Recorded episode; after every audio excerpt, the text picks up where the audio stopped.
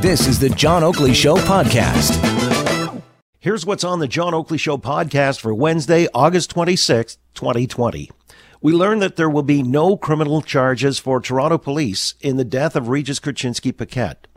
The University of Toronto gets bad grades on the subject of back to school. And we have your favorite topics worthy of discussion, all coming up right now. My name is Constable Caroline de Kloet, and I am here today to introduce Chief James Ramer, who will be responding to the SIU report. Chief? Thank you.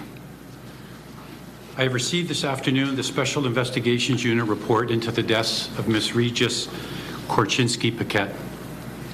As detailed in the SIU's release today, multiple urgent calls were made to 911 seeking assistance for a domestic disturbance involving an assault, weapons, and multiple people.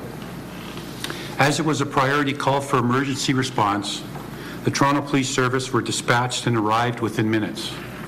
Toronto paramedics were also present. What happened next was the subject of the SIU's investigation. The Toronto Police Service and each of the officers involved in this tragic event incident participated fully in the SIU's investigation. The, surface, the service had also publicly urged any witnesses to contact the SIU to ensure all information was available to the independent investigation. As they outlined today, the SIU has cleared our officers of wrongdoing and determined that they acted appropriately and within the law. The trust of the public is of paramount importance to us as a police service. As such, it is very important that the full timeline and the facts from all sides have been released and the details of a very volatile scene to which the officers arrived and tried to manage are now available. Our officers are highly trained to deal with intense, dynamic situations, and they acted professionally and followed their training to the best of their abilities and in the interests of a family that was in distress. Although our officers were cleared, a finding that I fully stand behind, there is a no-win in this tragic situation for anyone. A young woman lost her life. Her family lost their daughter, sister, and cousin, and the service again offers its deepest sympathies. This is a profound event for the officers involved and for the Toronto Police Service. There are significant and profound impacts uh, to officers when they attend calls of this nature that go badly. When officers uh, decide to join this profession, they do it because it's a helpful profession. And sometimes we go to calls that have tragic consequences and the officers will walk away asking themselves questions that have the deep questions that, that cause pain that they must confront as well. So we need to understand all the dimensions that are involved in a tragedy such as this so that the healing, the learning, and the moving forward can continue. Sometimes there's just simply no individual that can be faulted for the occurrence or the tragedy that has happened. It's just a tragic set of circumstances that um, we must endeavor to try to prevent again by learning from it. At this stage, in accordance with the Police Services Act, the Toronto Police Service must conduct its own review into this incident, what's commonly referred to as a Section 11 report. I want to assure our communities that the service's Section 11 review will include an impartial, unbiased review of our policies and conduct in this case. I have been having discussions to have a mental health professional assist in this review. Our report will be submitted to the Toronto Police Services Board upon completion. I want to, clo to close by acknowledging the officers involved. They acted professionally, were empathetic, and accountable, and they responded in accordance with their training.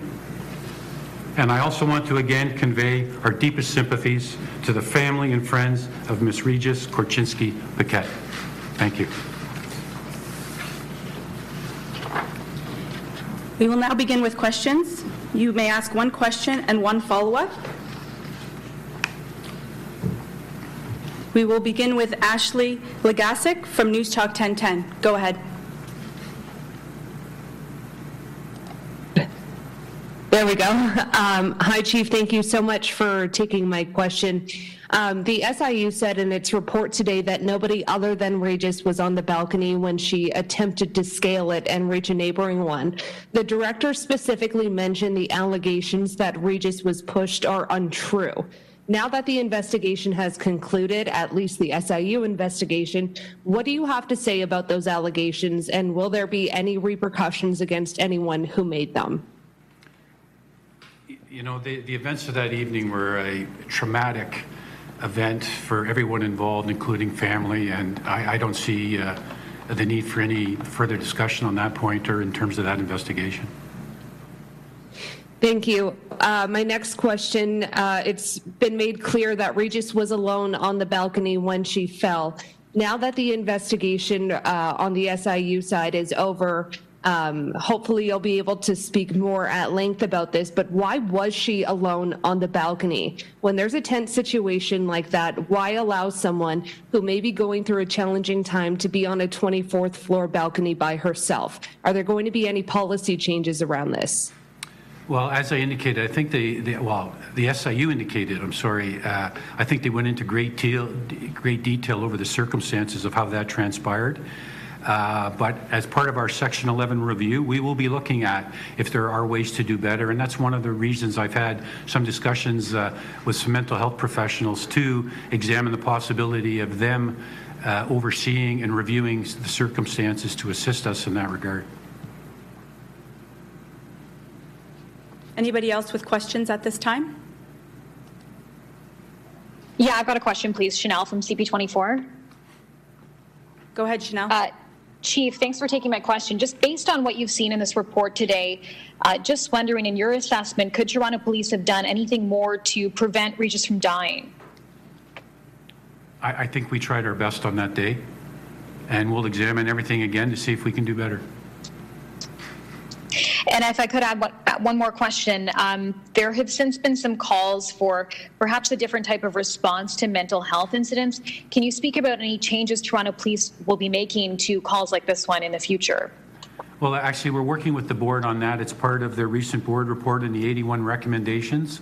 So we're looking to uh, expand our MCIT program with a view to also uh, re-energizing some of Justice Iacobucci's reports. Uh, uh, recommendations from 2014 and to look at alternate uh, other uh, other options as well, engaging, working with the City of Toronto and using some medical health professionals to work with us to look at alternate responses.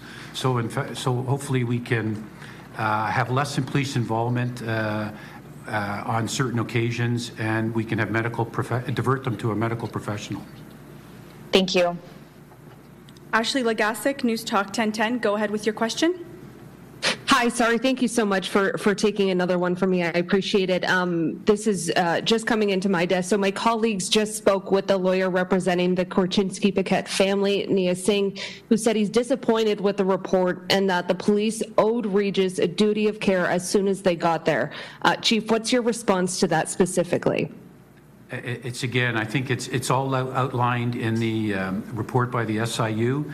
I think uh, our officers tried their best, and unfortunately, in this circumstances, we've had a tragic outcome. As I as as I alluded to it earlier, it's a very very difficult event. Next question is from Austin Delaney, CTV. Go ahead with your question. Hi, Chief. I just want to clarify this this review is mandatory, and can you get a little bit more into more detail of what you'll be looking at and what you hope to find out and, and change? Uh, with a, a, Section 11 is a review, and it, we, we examine our procedures, our policies, our supervision, and it's a mandatory review that I'm compelled to do under the Police Services Act. And uh, as I indicated earlier, for the first time, uh, we're going to look at uh, having a, a, mental health professional work with us on that review to see if, with a different lens, we can get some uh, recommendations that we that might help us to to, to do even better uh, in this type of situation in the future. Is there anything that stands out that uh, that you, you think might be addressed? Uh, at this point in time, no, I can't comment. I, what I will say is that uh, the SIU investigation was very thorough and it examined each and every piece of evidence and the, context, uh, con the conduct of each of the officers involved in great detail. So uh, I'm very confident in the report and, and, and the outcome. Thank you. That concludes the conference today. Thank you for joining us. Parental anxiety surrounding the return to school for the kids in the primary and secondary grades uh, may still leave a gap in funding. So uh, he's come with a parcel of dough, uh, the Safe Return to Class Fund. $2 billion, of which the government here in Ontario is slated to get 381 million, uh, and another tranche again, which could add up to over 700 million in January should the need arise. And the way it'll be dispersed is uh, kind of interesting in and of itself. But you know, it's more than just the uh, kids in elementary and secondary grades where there's uh, I guess, a lot of anxiety over the return to school. The reopening plan at the U of T is likewise uh, coming under, I guess, some uh, criticism and discussion. And to that end, I wanted to bring in Terezia Zoric here, who is uh, the president of the University of Toronto Faculty Association. They had a meeting the other night, a virtual meeting, and apparently there are a lot of unresolved issues. So, will students feel confident going back to the U of T or other colleges and universities? Teresia, good to have you on the Oakley Show. Good afternoon. Good afternoon. Thanks for having me on your program, John. Well, I appreciate you coming on. I just wanted to know what are the concerns that are roiling the campus that I once called my own. Uh, what's going on there? Why are there some uh, criticisms about the U of T's plans for the return to school? Yeah, there are some criticisms by U of T's own uh, professors of public health.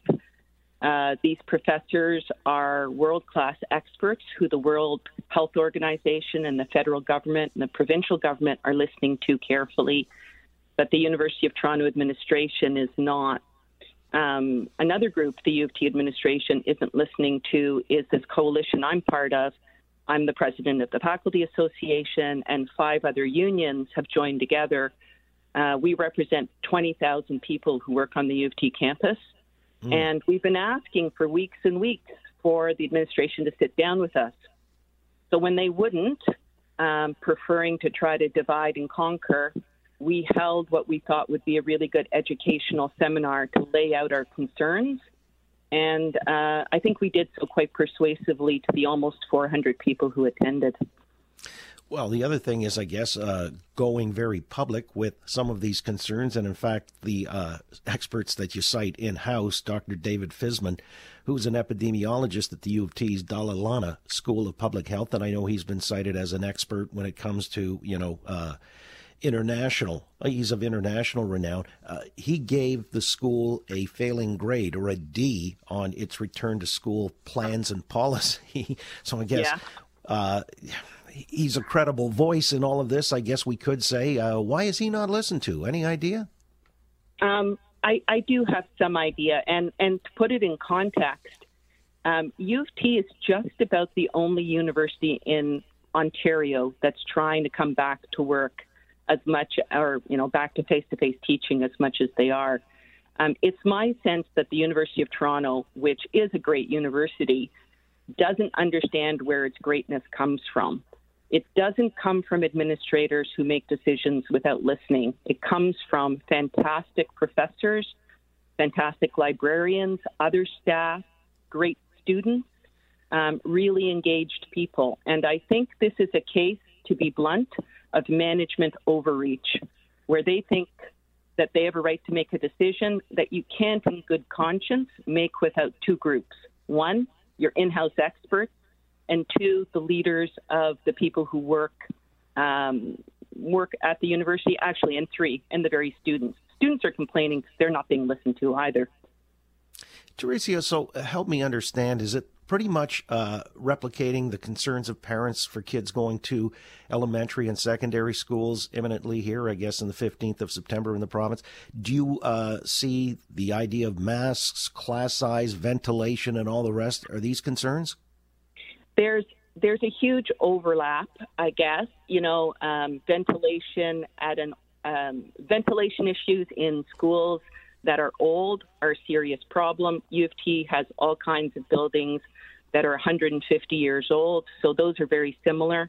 I would guess the University of Toronto St. George campus, on the whole, has older buildings than most uh, most Ontario schools. class sizes are an issue, but maybe maybe a different magnitude. You know, people correctly think 30 students in a in an elementary classroom is an outrageous number.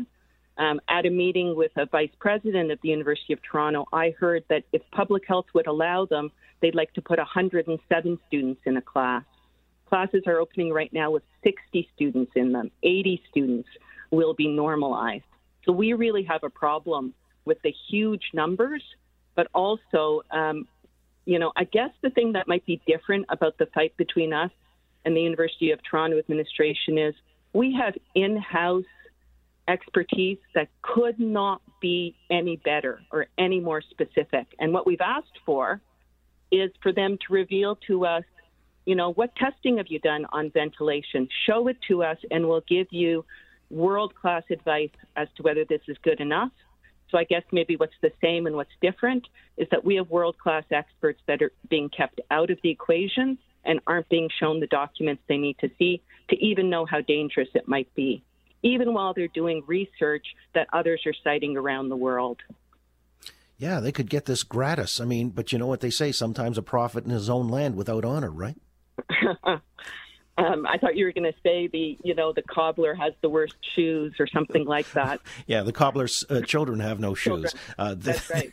there's that too. I mean, we can go uh, do that dance of metaphors here or uh, whatever. So, uh, you know, you cite the uh, number of students in a class.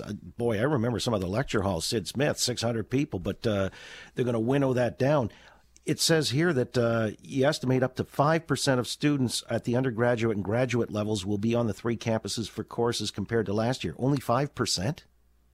Well, this is funny because it's not it's not so dispersed. And and you know, I need to I need to point out this real contradiction, John. When they are trying to encourage students to believe that they're going to have a normal university experience, which I regard as just completely impossible I mean, it's what we all want for them. I wish mm. it for people. Not that I wish 600 person classes, but, you know, nice face to face teaching, which we generally all prefer to do. This online stuff is harder, but it's safer. But when the university administration is advertising how you're going to have a normal in person experience, they emphasize that there's going to be a lot going on that's face to face. But when they're trying to minimize it, to answer health and safety questions, they say almost nothing's going to be going on. Here's what we know. Before we put up the pressure, they said that a majority of graduate students would be fa- graduate classes would be face to face. About a third of undergraduate classes would be face to face, and a majority in some divisions. So engineering will be completely online, but before we stepped up the pressure, arts and science was going to be about a third in person. So um, there'll be about 5,000 students on campus in any given week. Think about the impact of 5,000 students and staff and faculty on the TTC who could have been majority working at home. Boy, it'll kill the pub crawls I remember fondly. But uh, and by the way, you know uh, that has raised the more serious aspect of some students feeling they're being deprived, especially the freshmen uh, and women, uh, that this is not the total university experience. They'd like to see a reduction in, say, fees. Uh, is that something that would even be considered because of being deprived of things like you know their frosh week, orientation, and all the rest of that? Well, um, this is a case where I agree with the students, but with a proviso. You know, we've seen dropping levels of government funding over, you know, um, over the last 20 years, effectively. And there is a problem that tuition is too high. It's too high even when you do have all the bells and whistles of, uh, you know, of a really engaged university experience that happens other than during a pandemic university tuition excludes too many people. But the answer there is to cut tuition in place of government funding stepping up. It actually costs more money right now to do online teaching, to try to do all the things we do. Professors are working harder than ever. Uh, instructors are working harder than ever. People are learning things they didn't learn before. You can't put 600 people on your Zoom call and try to figure it out. Um, so it is actually um, a difficult time for everybody, and my heart goes out to those students I'm supportive of their ask for more affordable education, but it's got to be as a result of increased government funding. And so I guess we're not going to resolve this going back to school with all of the protocols in place that you'd like to see. Uh, school is slated to start when? Next week or the week after? It's going to be approximately in keeping with when the elementary and secondary students are going back, but it's never too late to say you learned something you didn't know before. Every week there's a new study that comes out that says, for example, I'll, I'll give you two things I learned in the last week that the risk um, of having 10 people in a classroom goes up exponentially when you hit 40. They don't yet know where the inflection point is, where it becomes really brutal, but you want to keep your numbers closer to 10 than to 40. Studies now confirm this. Second thing I learned was that there's been a bit of an issue. What about um, what about transmission? Um, it, are you more are you more likely to spread this disease once you have symptoms or when you don't. And the funny thing is, it's the day before you begin to show symptoms that you're probably most likely to spread the disease. So these two things are emerging science. So when you say, oh, we're going to have people who have symptoms stay at home, what about the fact that we've just learned that the people who have no symptoms might be the most likely to spread the disease? That means you should probably take a take a pause say you don't know everything you think you know, and maybe you want to take a little more time to get your plan right. There's no shame in saying you've learned something and it's time to adjust according to that learning. That is what would make a great university. We'll see uh, if they're capable of calling the so-called audible at the line. There's another metaphor. Uh, yeah. Tracy, I appreciate your joining us and telling us your concerns from the university level because so much has been focused on the elementary and secondary schools. Thanks so much for your time. Wish you the best going forward. Thanks so much, John. You got it. Tracy Zoric, again, is the uh, president of the University of Toronto Faculty Association. All right, let's get busy. Topics worthy of discussion for Pizzaville. Dial pound 3636, or you can prepay as you pre order. So there's contactless delivery by going to the Pizzaville app or at pizzaville.ca. Midweek edition sees our friend Ernie Eves, a former Premier and Finance Minister here in the province of Ontario, joining us. How's Ernie doing? I'm great. How are you, John? Likewise fine. And Lindsay Broadhead is likewise with us, communications and issues management consultant with Broadhead Communications. Lindsay, good to have you back on the program, albeit virtually. Thank you for having me. I appreciate you coming on. You know, Lindsay, I got to ask you maybe first of all, because, uh, you know, we're seeing so many issues that are roiling, uh, you know, the public discourse, and uh, we've just seen the situation here in this town with uh, the tragedy surrounding uh, Regis Korchinski Paquet and the SIU investigation, and then the lawyers for the family. Uh, you know, they're disputing some of the findings, and uh, they've got their own independent inquiry and autopsy and so on and so forth. And then you've got the situation with Jacob Blake in the States. I'm, I'm asking you primarily because you're a communications and issues management consultant. I mean, how do you manage the communications on these stories that come out? I mean, they're so fraught uh, and, you know, rife with all kinds of uh, emotion. Uh, if you're say on the police side of things or the family so that the the narrative doesn't get away from you initially without knowing all the facts how do you manage something like that?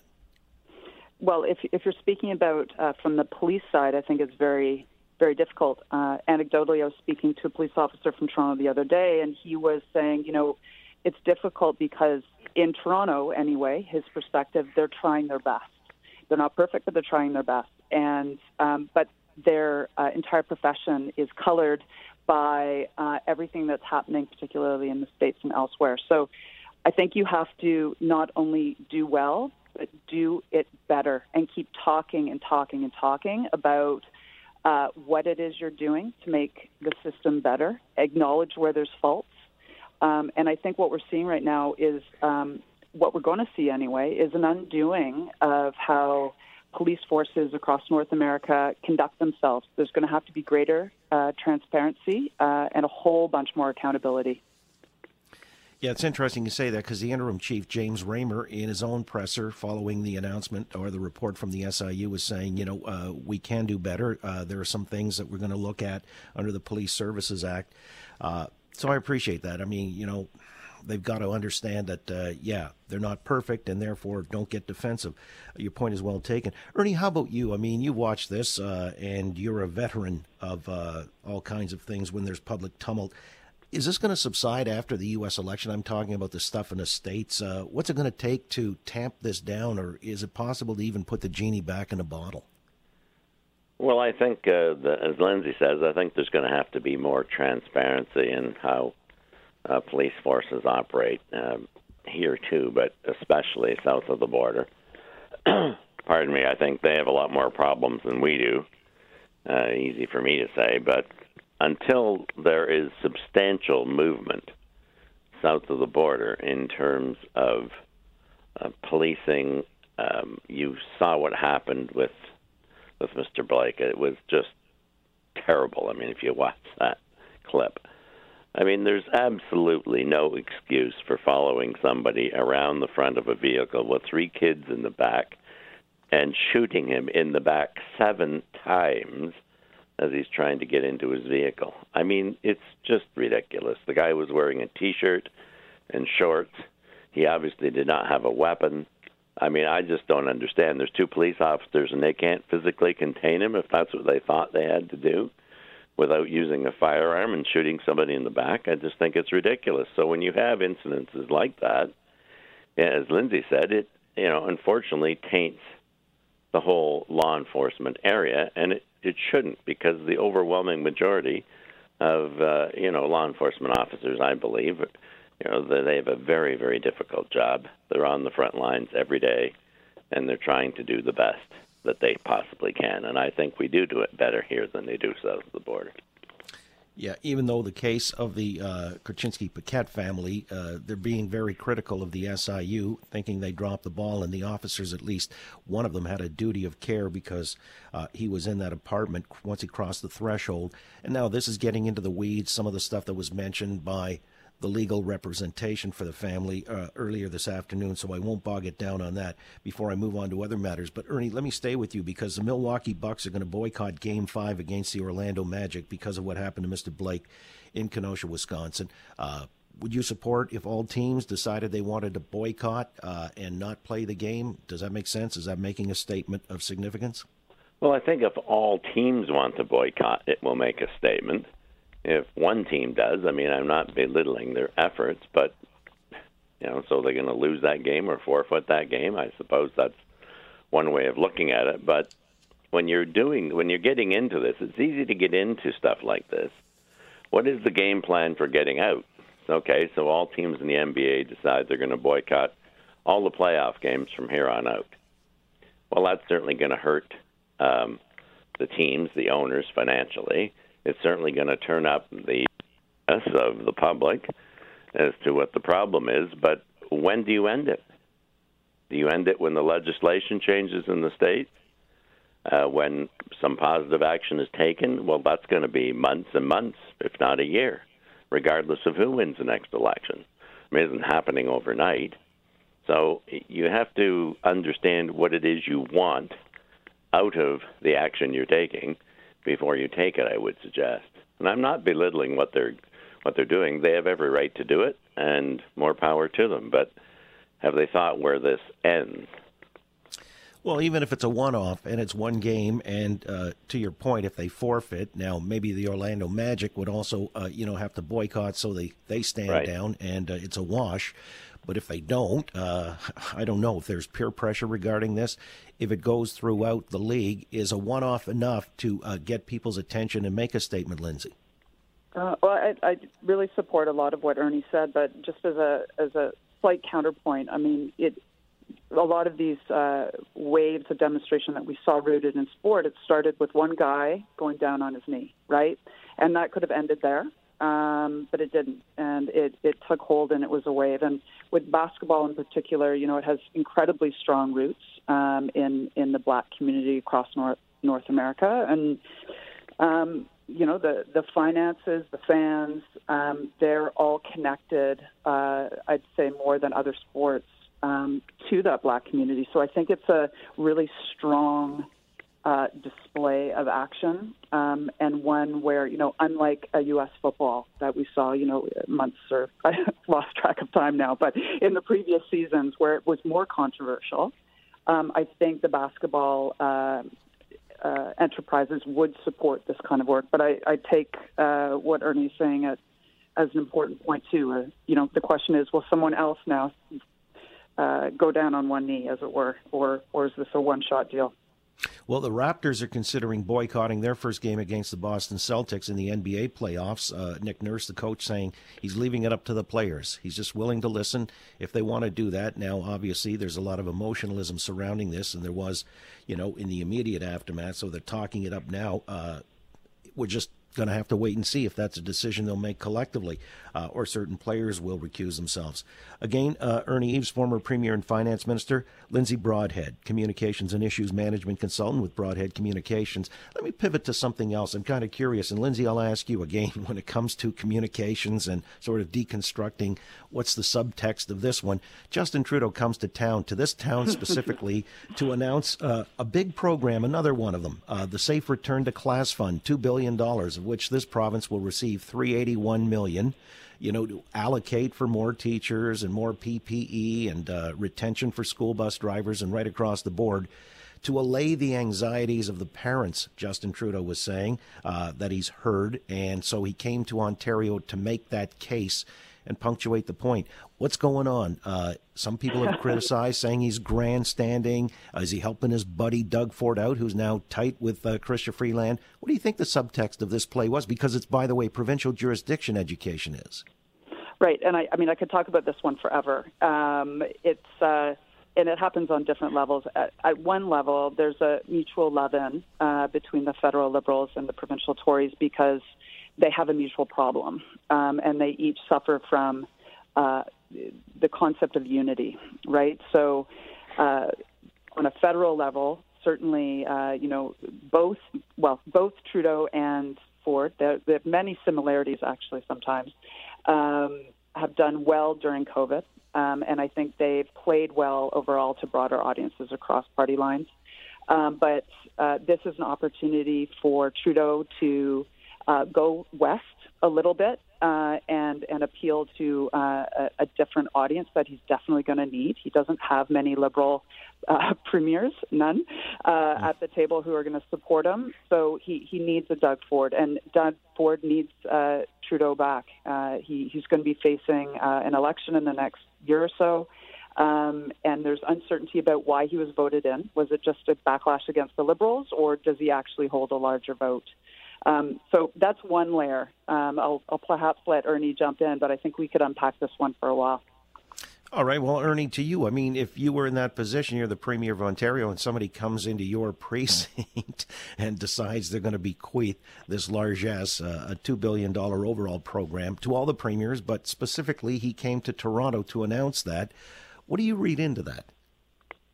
Well, I mean, obviously, if you're the Premier of Ontario, you accept all the help you can get, uh, especially with respect to the school and education issue. Uh, you're not going to turn that down, and of course, you're going to welcome it. From the uh, federal government's point of view, I think they see this as an opportunity to try and, uh, you know, allay but uh, also um, give the appearance that they're doing something, and they are doing something. Um, I don't know that didn't you say it was a two billion dollar fund, and we're getting three hundred eighty-one million?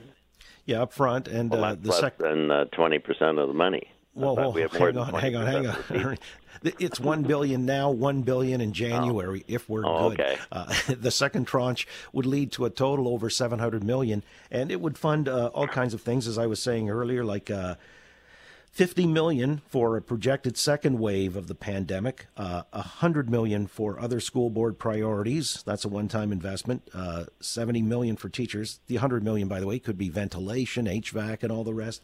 Uh, more cleaning, 25 million. 36 million for remote learning. Uh, so, Lindsay, the idea that you know. Justin Trudeau has heard the plaintive cries of the teachers who are saying there's uh, the class size is too big, and parents who are concerned as well. So he rides to the rescue. Is he, in a way, playing, you know, the cavalry over the hill and seeking to exploit this politically, uh, or am I being naive? I don't think you're being naive. I think there's two things happening, um, and I'm, uh, you know, I, lean heavily on a, a, a view on this one. Is yes, he, you know, Trudeau has an interest in uh, putting money towards where he needs votes. I, I don't think that is new in in the world of politics at all. Um, but I do believe that um, Ford really played uh, the education file horribly uh, on this one. He mishandled uh, the planning of this far too late in the game. Um, and he didn't listen to his constituents at all. Um, he reached out to some scientists, but didn't really listen to the full uh, health and science community at all. Um, and as I said, he didn't listen to parents. And he, I think he's trying to play a lot of political games um, uh, with teachers as well. Um, you know, sometimes I would defend some of Ford's actions, but in this case, I the the 309 uh, million that he has put towards uh, towards education in his plan, uh, it simply doesn't uh, add up or address the core issue, uh, which everyone needs to. Uh, there's only one issue to to talk about, and that is distancing. Right, smaller class sizes and he needed to start planning uh, well in advance to actually meet the needs of uh, Ontarians, and he didn't do that. And yet, uh, he's boasting, as he does uh, repeatedly, we have the safest and most cautious plan in the country. He said it again today. I wrote it down. Uh, Ernie, I'll give you a last point to punctuate this thing. Is he actually doing enough? Did he drop the ball? Uh, could he foresee, you know, where this was headed? How do you see it? Well, I don't think, uh, you know, if you're talking about are you going to make sure that no student ever gets COVID? I don't think that's possible. Um, you're never going to do enough in the eyes of a lot of people in in this regard. Uh, he is doing more than any other provinces and any other premiers in the country. Uh, the question is, is it enough? And I uh, appreciate, I certainly appreciate the social distancing aspect of this. It's huge, but there are you know many different school boards and many different schools in the province, some of whom will have no problem implementing social distancing and class sizes, or shouldn't say no problem, but it won't be as severe as it is perhaps in large metropolitan areas like the like the Toronto School Board. Of course, that's that's a totally different ball game, and you'd have to plan literally for probably months, if not years, if you're going to restructure every school, structurally alter every school with respect to ventilation, um, hire. I mean, I think the the Liberal Party of Ontario came out with a plan that called for 1.2 billion dollars to hire something like 1,200 teachers or something. Um, you know, uh, you'd never have enough money to do this absolutely foolproof. And even if you spent that kind of money, I don't think it would be foolproof. I'm not I'm not, you know, I'm not discounting. Look at my daughter's two young kids are going to be going back to school in a couple of weeks. I'm certainly concerned about them, and I'm sure that every parent and every grandparent is. And you want to make sure they're, they're as safe as possible. But I do think there are different circumstances for each and every different school board, if not each and every school. This has been the Oakley Show podcast for Wednesday, August 26, 2020. You can listen live weekday afternoons from 3 to 6 Eastern. Turn the dial to 640. Listen live at 640toronto.com or search the name John Oakley on Spotify or wherever you get your podcasts. Thanks for listening to the John Oakley Show podcast. Be sure to rate, review, and subscribe for free at Apple Podcasts, Google Podcasts, and anywhere else you get your on demand audio.